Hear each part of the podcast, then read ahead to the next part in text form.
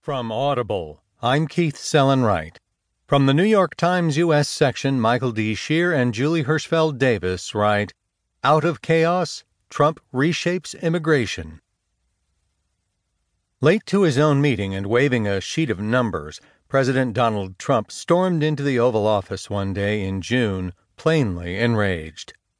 Five months before, Trump had dispatched federal officers to the nation's airports to stop travelers from several Muslim